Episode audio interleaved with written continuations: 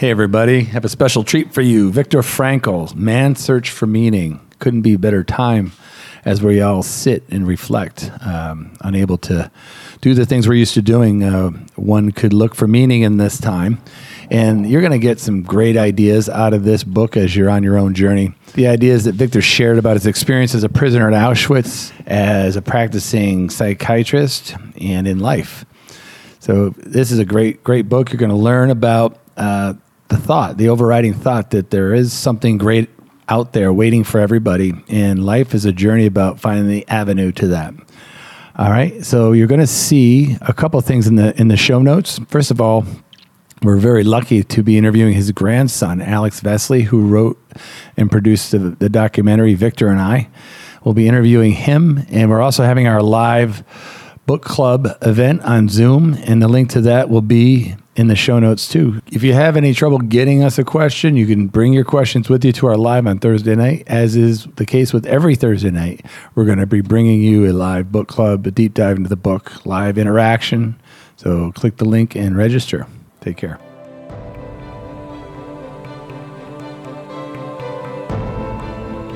Welcome to the Books to Business podcast. Terry, take them home. This is a 70 plus year old book, uh, Man's Search for Meaning, Viktor Frankl.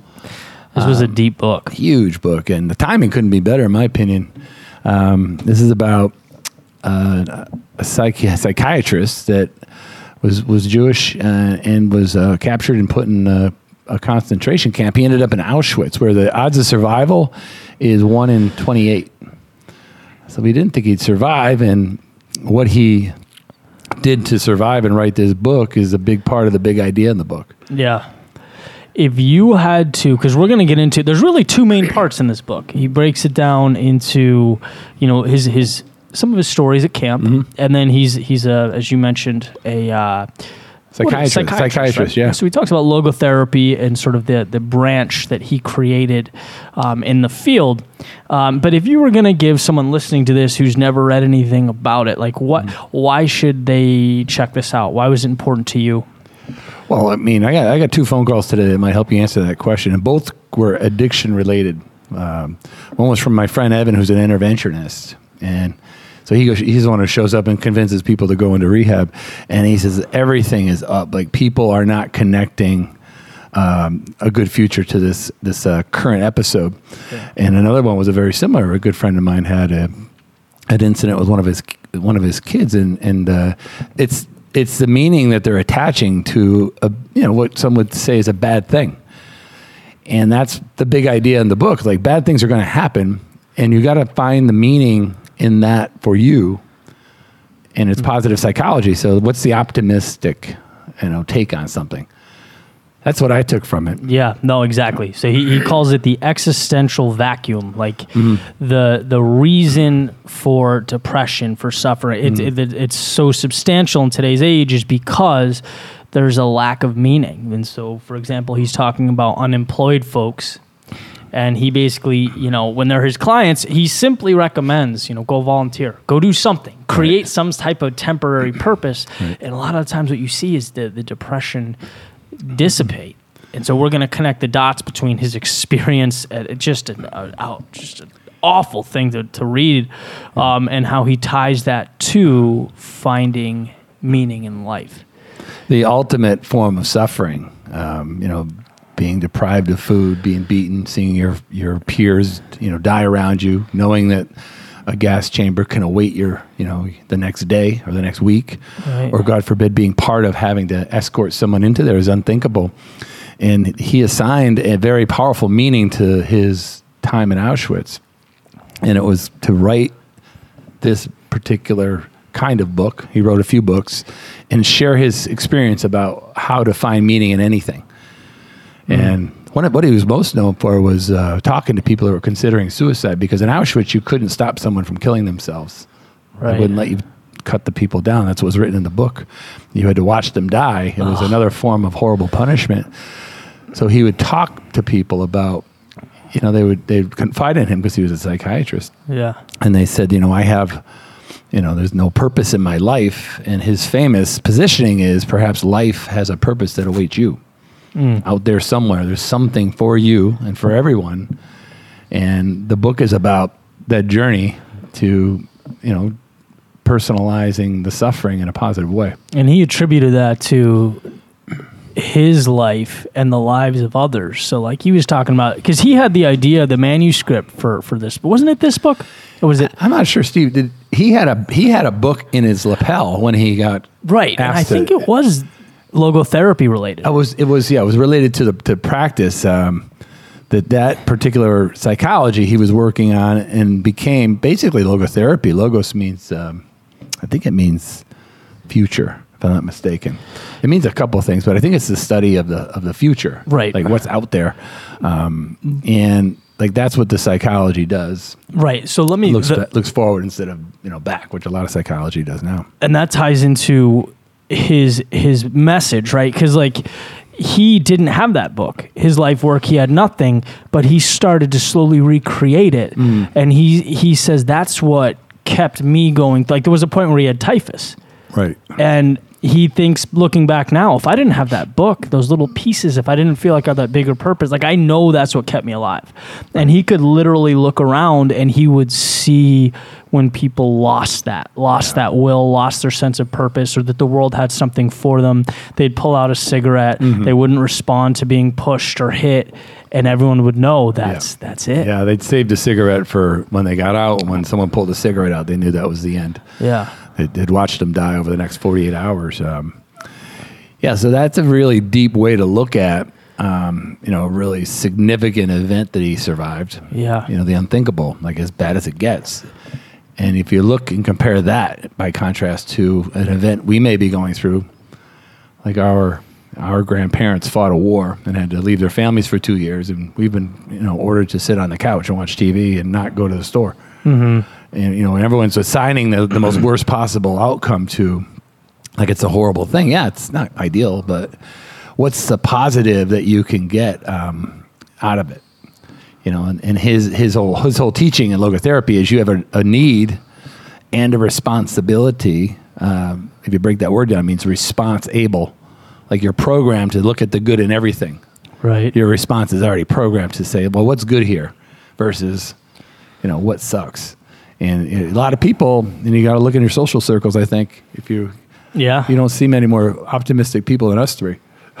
We're very optimistic. right right But, you know, that's it. he says he says to well i think he, he quotes nietzsche like 50 million times in the book but to, to live is to suffer um, or to be human is to suffer to something is to find meaning in the suffering maybe to live is to find meaning in the suffering Nietzsche.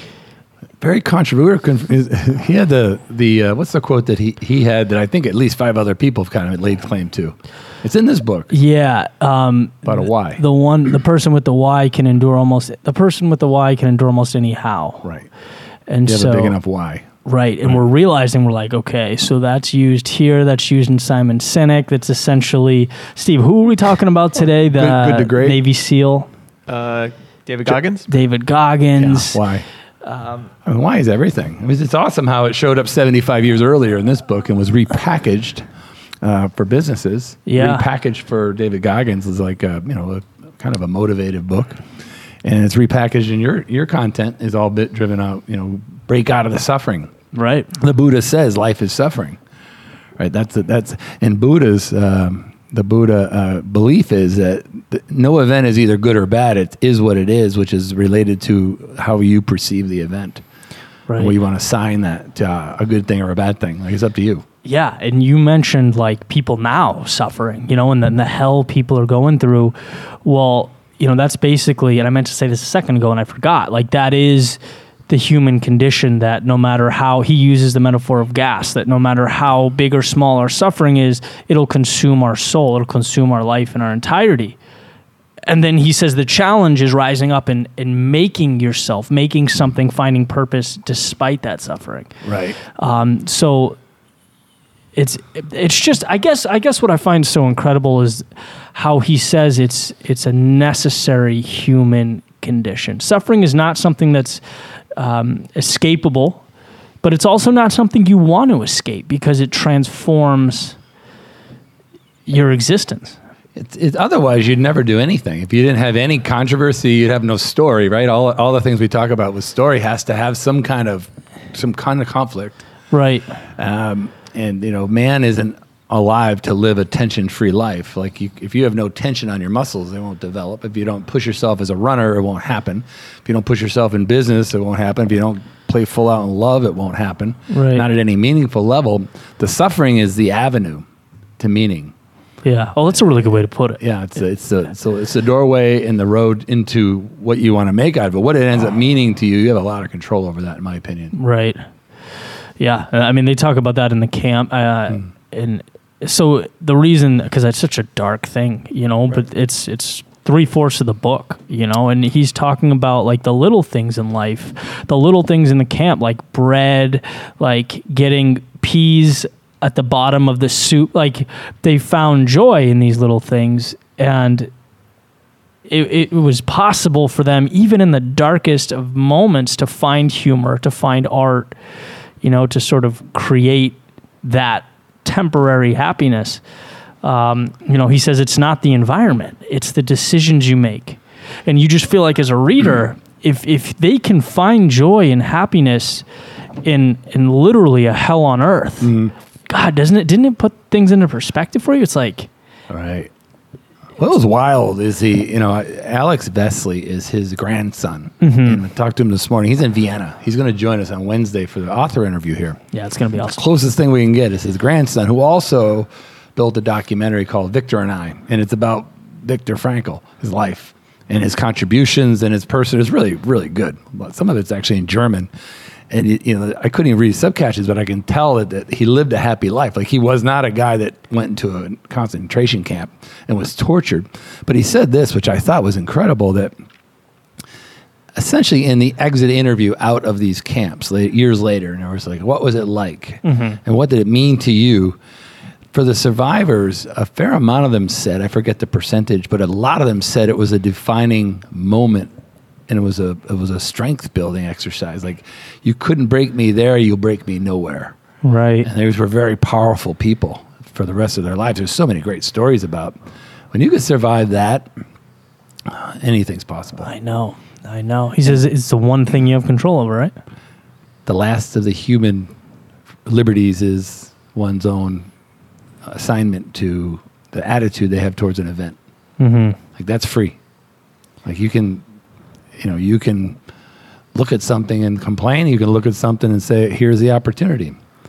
You know, am I going to write a book? Am I going to write a speech? Am I going to get in shape? There's a lot of people marketing that stuff right now because the time presents itself, the opportunity to put a positive spin on something. There's things you can never do now that you'll never be able to do again.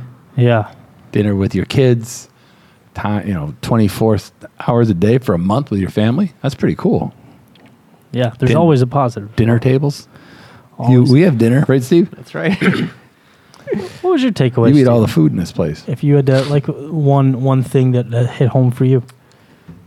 I'd probably say that it's, for me, it reminded me of David Goggins, like I mentioned, where uh, there's always the more you suffer, you can always do more, and by allowing yourself to see that suffering leads to that, and then plus just the s- crazy stories, those really stuck with me. Like like you said, the very scarce food, the frail people, the the images he described. That's it makes life now like the hardship we have, similar to the way "Can't Hurt Me" made me feel is if you can suffer and find meaning in those moments, then there's just you you should be able to find it now, and also that you shouldn't shy away from the suffering at all. That, I mean, it's a pretty common theme, but hmm. just those stories alone were just really impactful. They definitely stuck with me. We're suckers for a good comeback, right? Oh yeah. Nobody came back like this guy. God, I mean, nobody came back. He was, you know, right at the brink. it's amazing. And the uh, remember the magazine story? I don't understand it fully. Say it again. I keep having a hard time. Yeah. So this is to me like it's just one of those things that like really hit home, hit me like hit me to my core. So he's talking about, if I understood it correctly, uh, that after he got out, they took a picture of. Uh, some of the prisoners in camp looking down from a bunk as someone was walking into their hut. right? And so the outside world is now seeing this and they're looking at that and they're thinking, or they're saying to Victor at certain points in his, his life, like, oh my God, that's, you can see the fear in their eyes and you, like, it just, you can feel how terrible it is. And his thought, as someone that was there, was, why? You know, at that moment, that was the good stuff. We weren't out there digging. We were you know, warm comparatively. We had bread. Like that was a good portion of time. Yeah. And and I that almost broke me. Like it was just such a, a an amazing sense of perspective that you can find like it's the same thing we're talking about. If you can find the little joys in that hell, mm-hmm. you can do it anywhere. Yeah, I wonder what the social circles were all about because he said there was people that were kind of some people were constantly, you know, thinking about the end, just like what happened in Good to Great. You know, those prisoners that thought they'd be home earlier died of a broken Big heart. Tie into that, yeah. Yeah, it's the same, basically the same concept. It is.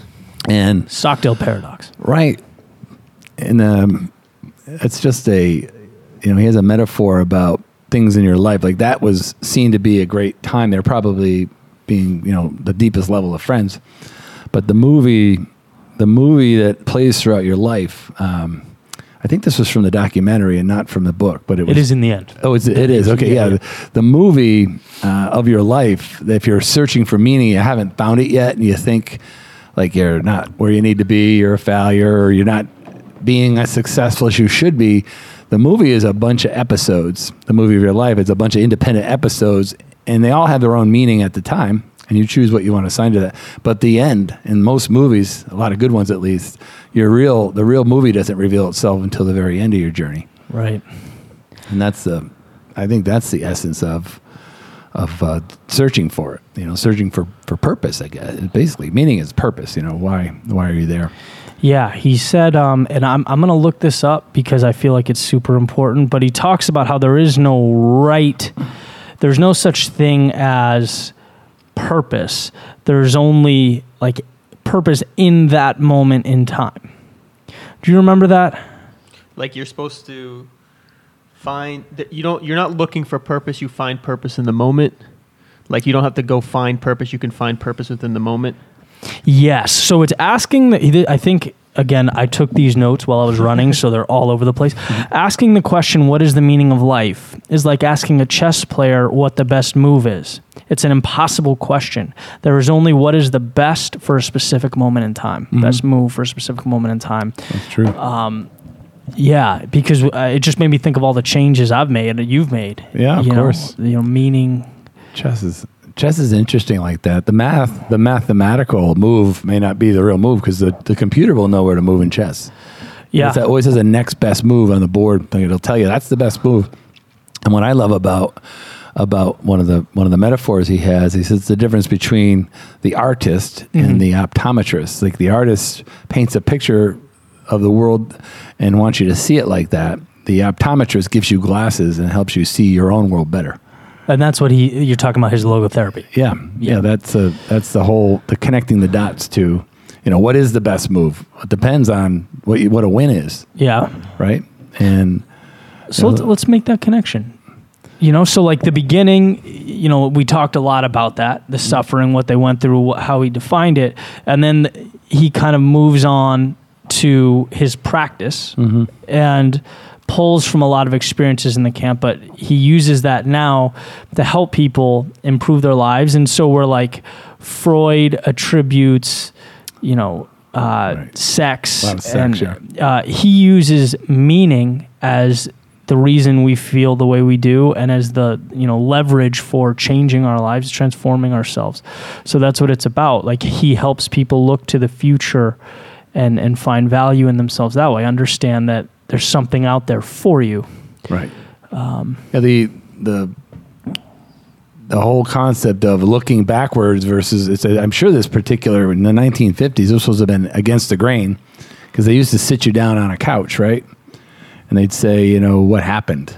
And and now they'd sit you down on, on a, they wouldn't even sit you on a couch. They just say, picture the worst thing in the world that happens and what can you do with that in a good way? Mm-hmm. Like, so they, they're assuming that the bad thing is currently happening. there, there was there was some you know um, what's the paradoxical paradoxical what's the word Intention? paradoxical intention you know these these things that you uh, think are going to happen that are bad you make them happen you know the fear is the mother of of the event and so the, the he has a technology that you you you like they had a it was a story about a kid who was a stutterer and got caught stealing a ride on the bus. And he wanted to teach the bus driver or tell the bus driver that he was a poor stuttering kid so he was trying to stutter in front of him and he couldn't stutter when he was trying to do it. That was kind of the concept between just try to do it.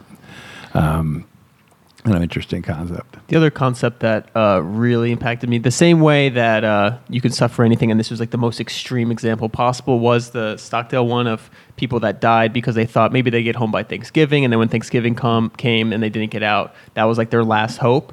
It really reminded me of detachment, like the universal law they talk about in all these different books. Even Stoicism, you got to accept what you can't control, especially like the date of your outcome. Right. And and with this book, it again, it, like a lot of times those Stoicism type things of detaching from the outcome or not not being so uh, confined to a certain date something will happen you detach from it it's just a matter of uh, if you become upset or unhappy when it doesn't happen. So that way because you can't control that or when it'll happen. But this was like the most extreme example of that with life or death. So i'm like okay this principle not only helps life and business and little decisions you make like from the weekend but all the way down to life or death you you sit you have to detach or else you're you're, it's a matter of your life if you detach it to a certain date and it doesn't happen. It's pretty crazy that those people. well, you ever you ever trying to work out or something and you got a number of reps in your mind and Well- you get there you're done your brain's going to quit on you I had a lot of that with my training, is actually because I would have expectations, especially because I make videos on it. I'd go into the into the workout and I'd, I'd have all these expectations, and I've Mm-hmm. learned that recently, which is where I've made most of my progress. I have to go there and have fun and really say it's okay if I don't do well because I tense up, and I've learned science Mm-hmm. behind it too, which is even more fascinating. Yeah, you tense up. Did you ever try to run a little further? And not, you know, in, in your mind, you said, I'm going to run eight miles, and you put it, put another half mile in the end. Oh, I always do that. Yeah. You do it? yeah. That's, a, that's, I guess, a big deal because we, we I caught a lot of baseball games, and I, I never caught a no hitter. I, no, I never, I never, I never caught a no hitter. I don't think I ever, I caught hundreds of baseball games. Um, we had, You never had the pleasure of catching my curveball. we had a no hitter. Now, I mean, a real, I mean, a higher level ball. I think I might. I like the stuff you guys play in the background There you of, go. of the house. Get him.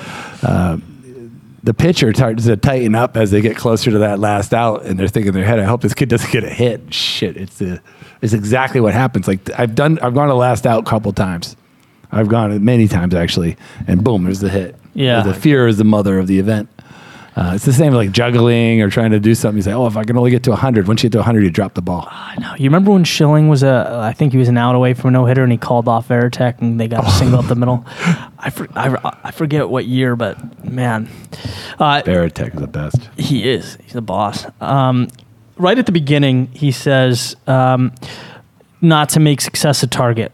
And the more you aim at success, the more you miss. And this book, funny enough, is an example of that uh, because he says, you know, coming out like he didn't want his name on it. He felt like it was um, too, you know, egotistical. He wanted to be anonymous. Um, yet this is where he found his face. Um, you know, purpose and meaning were demonstrated through this, but it's almost like he couldn't escape it. It was the universe calling him. It's, it was his purpose. Right. Um, and It's success. Uh, you, you can't like. Uh, he says if you chase it too much, you'll miss it. yeah, and it's when you release, I guess, and like a cat. You know, you ever hear that saying? Success is like a cat. You chase one around. It'll it, you, you try to go after it avoid you. If you if you avoid it, it'll jump in your lap. uh, you ever heard that? No. You ever have a cat? That's what they do. You, be- you try to get the cat to, to hang out with you, they'll go run into a closet and, and, and they'll never come out. But when you say finally say forget that cat, two out. seconds later, boom, it'll be right in your lap. Yeah. It's really it's how cats are. It's very strange, but the success is um, is again going to the avenues of meaning. Like if you're not going down one of those avenues, and the three avenues he talks about in the book are um, a deed or, or a job, and then the second one's an experience, like something that you've experienced. It doesn't have to be bad. or person. Yeah, like you went across the Great Divide or you sailed across the ocean. Um, you know, and then the last one could be, you know, finding meaning in suffering. And it's when that's discovered, the suffering becomes no more. It's just a, an avenue to ultimately what you're going to do for meaning. which is pretty powerful. When he says, "When you identify the suffering, it goes away." it's out. It's gone. Yeah. Oh man, yeah, I love that. Yeah. I mean, Also, on the previous point, right as a kid out of college, the uh, she was the COO at the company I work for. She would be like, Eddie, you're going to be teaching people. Like, you, you, hmm. it's your thing. You're going to train people. Like, I want you to do that. You're good at it. I'm like, I don't want to do that. I want to be. I want to be a manager. She's like, Eddie, that's not your strength. That's not your strength. I'm like, all right. You know, ultimately, that's why I leave. And it's like years later, what am I doing? Uh, it, it's just the most bizarre thing you know d- the the way it came full circle like that well, I've seen I've seen some interesting responses to things that you you do these things like twenty thousand people or thirty thousand people see it, you consider it a failure, and like in videos, like you want a million because you, you for whatever reason, but you get that one comment once in a while, pretty regularly, where you've you've affected someone's someone's meaning in their lives, like they saw your video at the same time, and they've assigned that you know that good feeling to their their own lives, and they you know averted something horrible, which we've seen in the comments that you've had, and we or they or they or they take taken a step in spite of uh, the friction. Yeah, yeah. I mean, it's productivity tension. That's what Brian Moran called it last week. It's the productivity tension when you know you're pushing a little bit towards something good.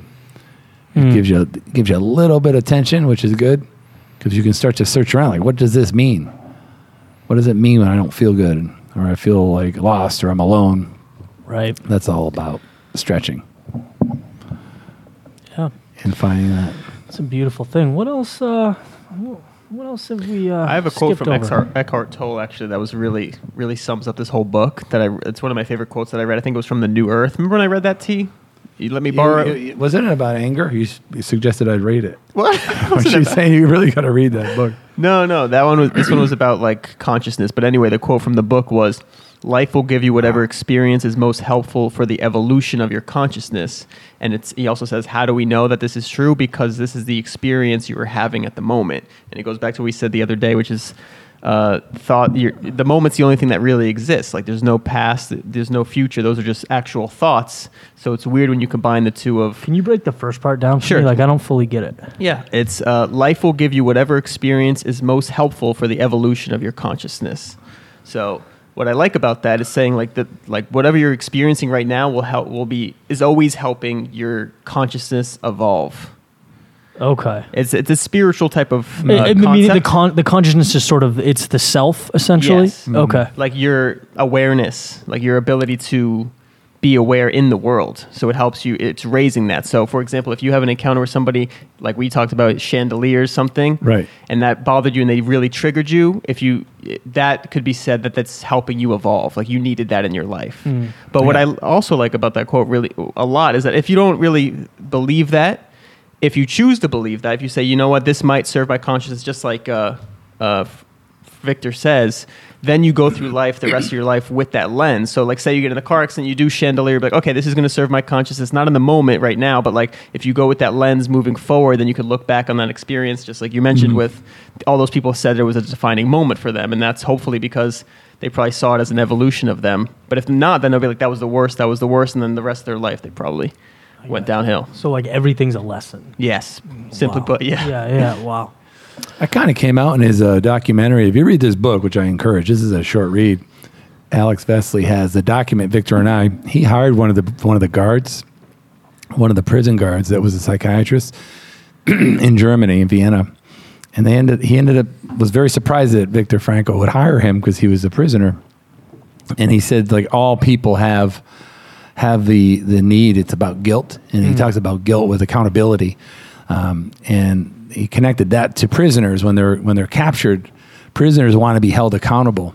They don't want to be rehabbed. They'd rather just pay their dues and go back, and, and then connect and find meaning in what they've done wrong instead of, uh, you know, uh, what's rehab? Like you're forgiven.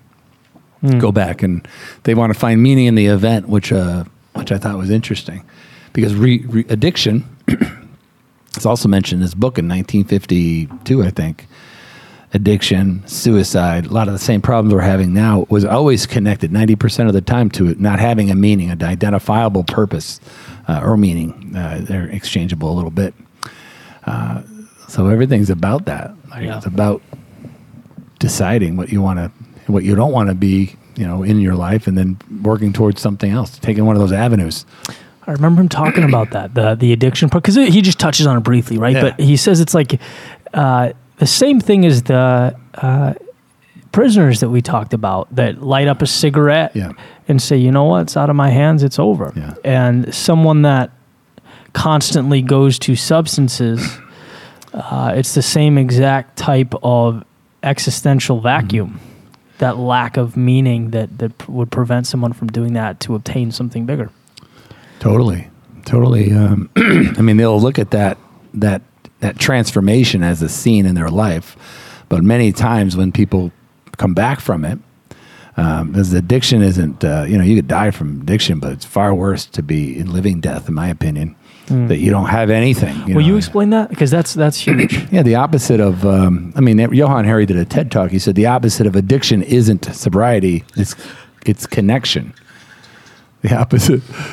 I don't Sorry. mean to laugh. It's funny. You, I, I just accidentally played a clip I heard it. I heard it on like three times the speed. but uh, Johann Hari said the opposite of addiction isn't sobriety; it's connection. Like the addiction is loss of connection, which I think is meaning. You know, you're not wired into anything, so you're just kind of wandering around. And I think the opposite of uh, of life isn't death; it's uh, living death, which is addiction, loss of connection, like completely on your own. It is living without meaning. Yeah, so these little ideas that you get, you know, when you read books or you listen to the right people, you got to be careful. Are you listening to the wrong artists or do you have optometrists in your life? There's people helping you see better, whatever you're programming yourself in. Is it helping you be better and see the things that are possible, or is it people that are dragging you down?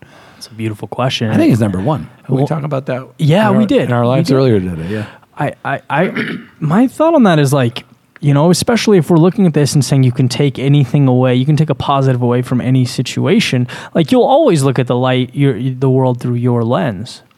Um, but if you can look at the painter and find pieces that fit into your story that help you, I think that's a sweet spot. I know it's a little bit of a pivot. there's some good. pi- There's a, you know there's good paintings and there's bad. You know people that paint bad pictures. Right. Look at the news. or not even bad pictures, but pictures that aren't right for you.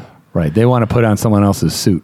Right. And instead, they might say, "Oh, I like the way that suit fits." That's probably more like what you want to do, rather than saying, "I want to be like that person." Yeah. you see that a lot. Like people go away to seminars, these self-help gurus, and they come back starting to act and talk and dress like the person that did the seminar. Yeah. Like, Oh, yeah, yeah, I always say that. Like my mistakes in life are not from not doing work. it's looking at someone else or something and saying, "Oh, that must be the right thing," and, and pivoting and leaving my own track. My, right? Because yeah, that's there, there's just so much distraction, and you can always go online and find ways to do things. It doesn't mean your way. you get sucked in. Yeah. Well, that's that's your brain's looking for answers. Your brain is subconscious, subconsciously looking for uh, fulfillment. You know, if you if you're, as you're programming your brain with people that you hang around with and content you absorb, what do they call it? Consuming now. We consume content ten hours a day, maybe more. What is it? And what's it contributing to? Not enough time reflection. Yeah. Right? Oh, that's so true. yeah. So true. It's YouTube. I mean, it's like getting high on your own supply, working on YouTube. And every time you open it, it's like, here's the exact video you want to see at this point in time. You know how hard it is to not watch anything on YouTube? especially with the great copywriters doing the cognitive biases to you, you know, incredible transformation in 30 seconds. Right. That's a, uh, I'm so sick of seeing that crap. No. There's one other line. I almost feel guilty about this because I'm bouncing all over the place, but there are things that I remember that I just were so powerful. Um, when he was talking about um, people like waking up from so they, they leave the camp right they're freed the allies come and they're not happy. They can't be happy. They can't get accustomed to this change. Um, and he says it's because they don't believe it. They can't make themselves believe it. They can't integrate into this new change. When people were sleeping like every night they would dream about freedom and they would dream about food and they dream about their family and every night they woke up every morning they woke up to that sound and they were just disappointed. Right. and uh, I don't even know what to make of that or what to do with it, but it was one of those moments that just kind of rocked me. So I'm like, I want to make sure I talk about it a little bit. Did you talk to me about the, the guy that I think it was you, Steve, the guy that puts a suit on every day, gets in his car, and goes to work every day, and starts feeling like that's what he's supposed to be doing in life because of it becomes they're conditioned, right? Right. They have the past experience. Um, I was telling you too, Ed, with the neurons that kind of mm-hmm. clusters up. But this is Joe Dispenza's stuff, and it's Right. like you have these patterns that are carved of who you are because Right. it's what you've already done. So your brain likes that known, and then every morning you wake up and then reinforce it with everything you do that's the same. So you brush your teeth, you put on the same clothes, you take the same route to work, you get to oh. see the same people, and it reinforces those patterns. So it chemically in your brain just deeper and deeper. That's that's the tensionless life, right? Because you can easily do what you're doing, and I I assume that's um, you know some form of meaninglessness. Yeah. Oh, dude. I mean, go ahead. Sorry. yeah, it's you know it's nothing there. nothing was harder for me than breaking that cycle. Nothing. The guilt that I felt, you know, like I told you, a, a a year into my entrepreneurial journey, whatever you want to call it, that sounds a little cultish to say journey, but you know, as an entrepreneur, I would I would be running at 11 a.m. on a Tuesday and just have this immense guilt, like I should be somewhere else or I should be doing something else, or that I wasn't doing the right thing because I just, yeah, You know what's cool though? You still have that, by the way.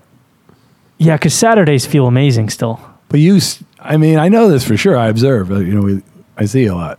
Like Oh, this you- is gonna be but- good. But you work like you feel guilty if you're not working a little bit. I think. Yeah, it ruins every relationship in my life. But I know this 100% sure you know what you're doing is meaningful to you. And that's going to be the way your, your mark will be close. Your movie's been revealed a little bit more than most people because you, you made a, a courageous decision. You cut away from something you knew wasn't going to be a long term. You had the wisdom of somehow, or maybe you had enough pain or you had some kind of inspiration. That's the only two ways people change. They either are scared into doing it, like in my case, I almost died, so I got scared and I made some changes, or you get inspired, which happens a lot less or it happens over time. You know, you finally say enough's enough and you break away. Yeah. So you have a new condition, but your your your your not your I'm an observation. Your your lust for being excellent will serve your meaning, unless Oh, of course so you're cool, just Sven. not you know doing something you want to do. But I know that's not true. And by the way, I really appreciate that. Same is true with the world's almost disciplined human being. And Thursday night we we gave Steve the uh, Best compliment in the world. yeah I know, but we we gotta qualify that someday. He said easy on that stuff because you It's funny because I you're disciplined when you're jumping around I and think it's eating lettuce discipline. and stuff. But discipline with healthy habits. discipline when it comes to healthy Shit you lifestyle. like, yeah. But maybe maybe not tasks. Tasks are tough for Yeah. me to do. Um, discipline, like the same time, same thing. I'm Yeah. very much with like the energy flow. But when it comes to healthy and getting things done, they all get done. Everything Oh, gets done. We're conditioning you. We know that steak, like last night was steak night, and you were not included in steak night because of your undisciplined behavior. Well, I was No, it's asking, good. I Steve's, was, Steve's a, I was Steve's a star. stand up. I, I was asking you yesterday, like, because in the 12 week year, you know, he talks about falling back on your processes, and I was like, dude, like, because you, again, like, you have you've succeeded in a lot of it. Like you're again an admirable guy, and you've done some great things. But you are kind of sporadic with your approach, and I was like, well, what is, what is your process to fall back on? Yeah. You know, when you are walking by a pizza, or like, you know, what makes you tick?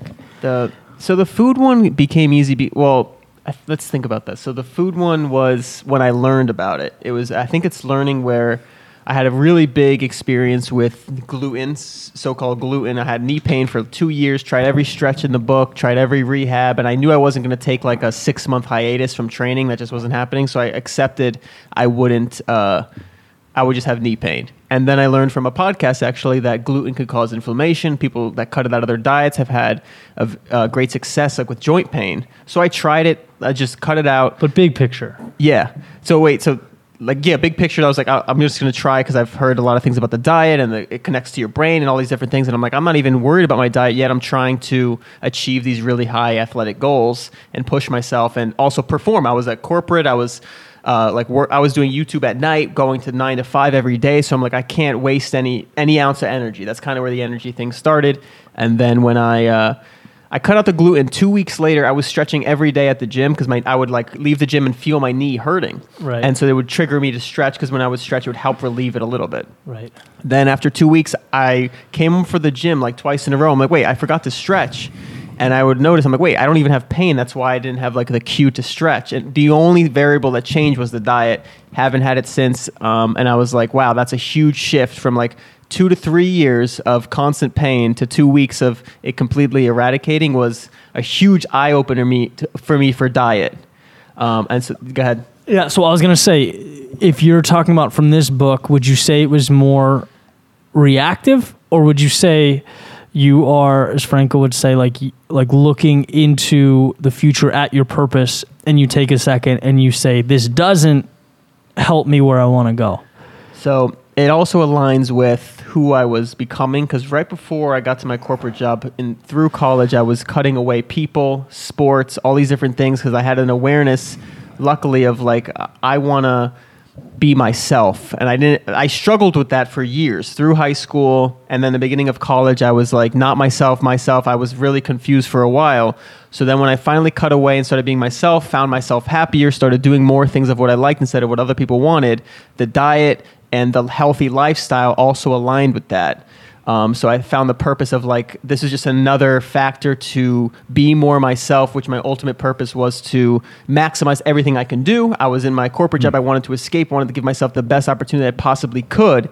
So I believe it was just the purpose of like you know what this is like a huge goal of mine. The dunking was a huge goal. I had been making videos for years already, and it like I had a big uh, external force too that like live up to my expectations of what I put on the internet. But also, I would question, do I even want to do it, and all these purpose things. So I think it was really connected to my high goals of leaving corporate and achieving like athletic goals. Okay. Yeah. So the big idea is there's a something waiting out there for everyone, and life's about pursuing something Yeah. that allows you to give the most fully version of you to the world. You know, a kind of a mission or a purpose or a meaning, whatever it is, and being aware of it. Yeah. So for Steve, it was athletic goals. eh, You know, being able to communicate through that. What would you say it is for you? And we kind of talk about this with with I like to- getting to why, but Yeah, I mean, there's I like the the concept of of uh, I mean, my my whole program in TED Talk was about recreating yourself, which is bringing something new into existence at a later date.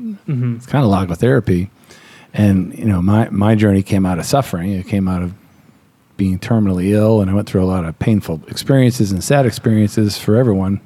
Mostly, you know, the way I've, you know, I was dying, but other people had to watch me die, which is harder instead of like you know it was an addiction related suffering you know alcoholic liver failure is caused by too much alcohol kills your liver and the addiction industry wanted me to you know self-identify as being addicted and being an addict forever and rehabilitating me backwards um, by the way, you said that so beautifully, plainly earlier. They wanted you to look backwards. You wanted yeah, to look it's the forward. same it's logotherapy Yeah. yeah like like rehabilitation is about restoring something back to the, another condition a former condition that for whatever what it was it produced the result that wasn't a good result. It was terminal illness. Recreating is bringing something new into it. And the first you know one part of it's about you know vision visualizing what that might look like. And uh, you know one, what i did is i gave myself a reputation to live up to so that i behave that way. And that gave me meaning and then teaching others to you know particularly when they're they're highly ambitious but they're also in a place where they need to change. I like that particular client That's awesome. because they're they're inspired i mean they're they're inspired and motivated and they got a little pain that's a good good start good place to start you Like- oh, sorry. I What about question, yourself? actually. Um, I actually I, I was thinking about it today. So there's a lot of ways to kind of say it, but I think the way that really resonates is um, creating and storytelling in a way that's meaningful to me so that I personally am satisfied and have an outlet, but that also means something to other people so that they have value. And so, like, and God, this is really coming together. So it's almost like I want to be a painter and an optometrist. you know what I mean? Like, I want to create things that fulfill my sense of I don't even know what to call it. That's kind of cool. Uh, Self-expression. yeah, exactly. That's Yeah. perfect. Yeah. Self-expression, but also create create it in a way that allows other people to look at it, understand it, and utilize it in a way that, however, it's best for them, whatever Mm-hmm. they're going through. Um, I gotta, I gotta figure out a way to polish that, but I that's feel it. Like, I mean, I have the same exact ambitions, and I feel like if people get to their core of who they really are, it, it gets very similar to those two things of self-expression and helping others. It, a- it comes down to that a lot, yeah. and a lot of things I read and people I talk to. Wow, maybe it is that simple. Yeah. Express yourself and help others. Yeah, if you're if you're if you're I mean you're getting the feedback. I mean I don't know exactly how you paid. I still I don't think I ever will. You know through YouTube. It's just like it's a very like a black hole to me. Yeah. But enough people see things and connect with your message that they keep coming back. So you're you're giving them medicine, and in doing so, you're being fed.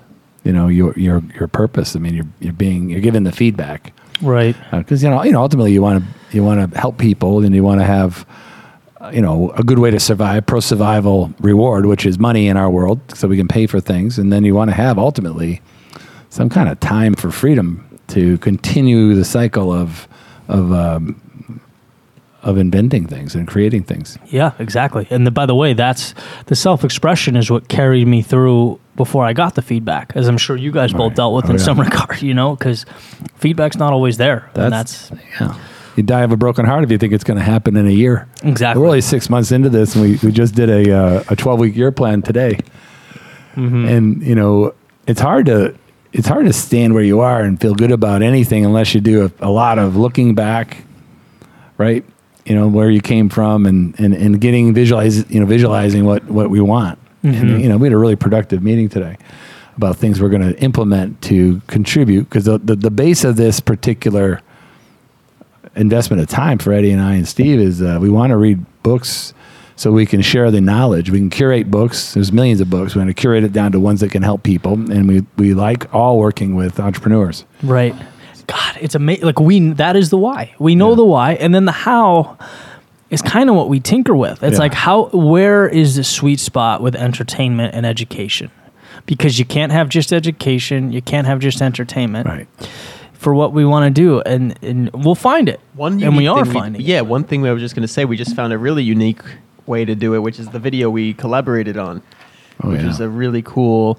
Uh, we did the 12 week year by Brian Moran. Eddie used his spe- uh, sp- what do you call it? Uh, s- I was going to say speech writing, but I was, I was Yeah, looking for a better word. works. Speech writing and vocals, and I did the editing of the video, and it came together. Just it was just awesome teamwork, and just made the video this something you could feel from the book. So instead of just a book summary, it's like a ride that you go on.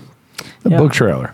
Yeah, exactly. There- there- I don't think one exists. You never seen a That's- video that was book the trailer. coolest part. We felt so excited. Well, we'll see how Brian. Brian's going to be the first one that's going to experience this. So if you're listening, Brian, which I hope you are, listen to the book trailer we did for the 12 week year. That's a why. Yeah. This is why you want to learn this system, and why you want to take this book in. I mean, if you can't come up with a couple ideas about how to how to get a more intentional process in your life to to find that avenue of meaning, uh, you know, through an experience, through a deed or a job, or through a, a suffering that you're currently going through. Um, I promise you, you'll find it. Yeah, like hundred percent. This book brings you perspective that is just hard to find anywhere else. I'm super excited about interviewing his grandson, Alex. I got a quick question from Parker. Actually, it says, "How can we find meaning in the monotonous task that business sometimes requires?" Meaning in the monotonous task. So maybe like how this book can apply mm.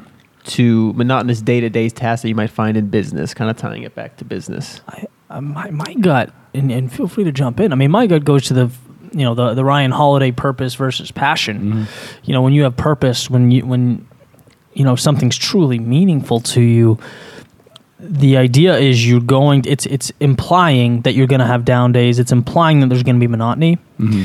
But you're just kind of signing the, the the dotted line to go through those ups and those downs for something better. Whereas passion, or that quick blast of dopamine, the people that only have that, they don't do the monotony.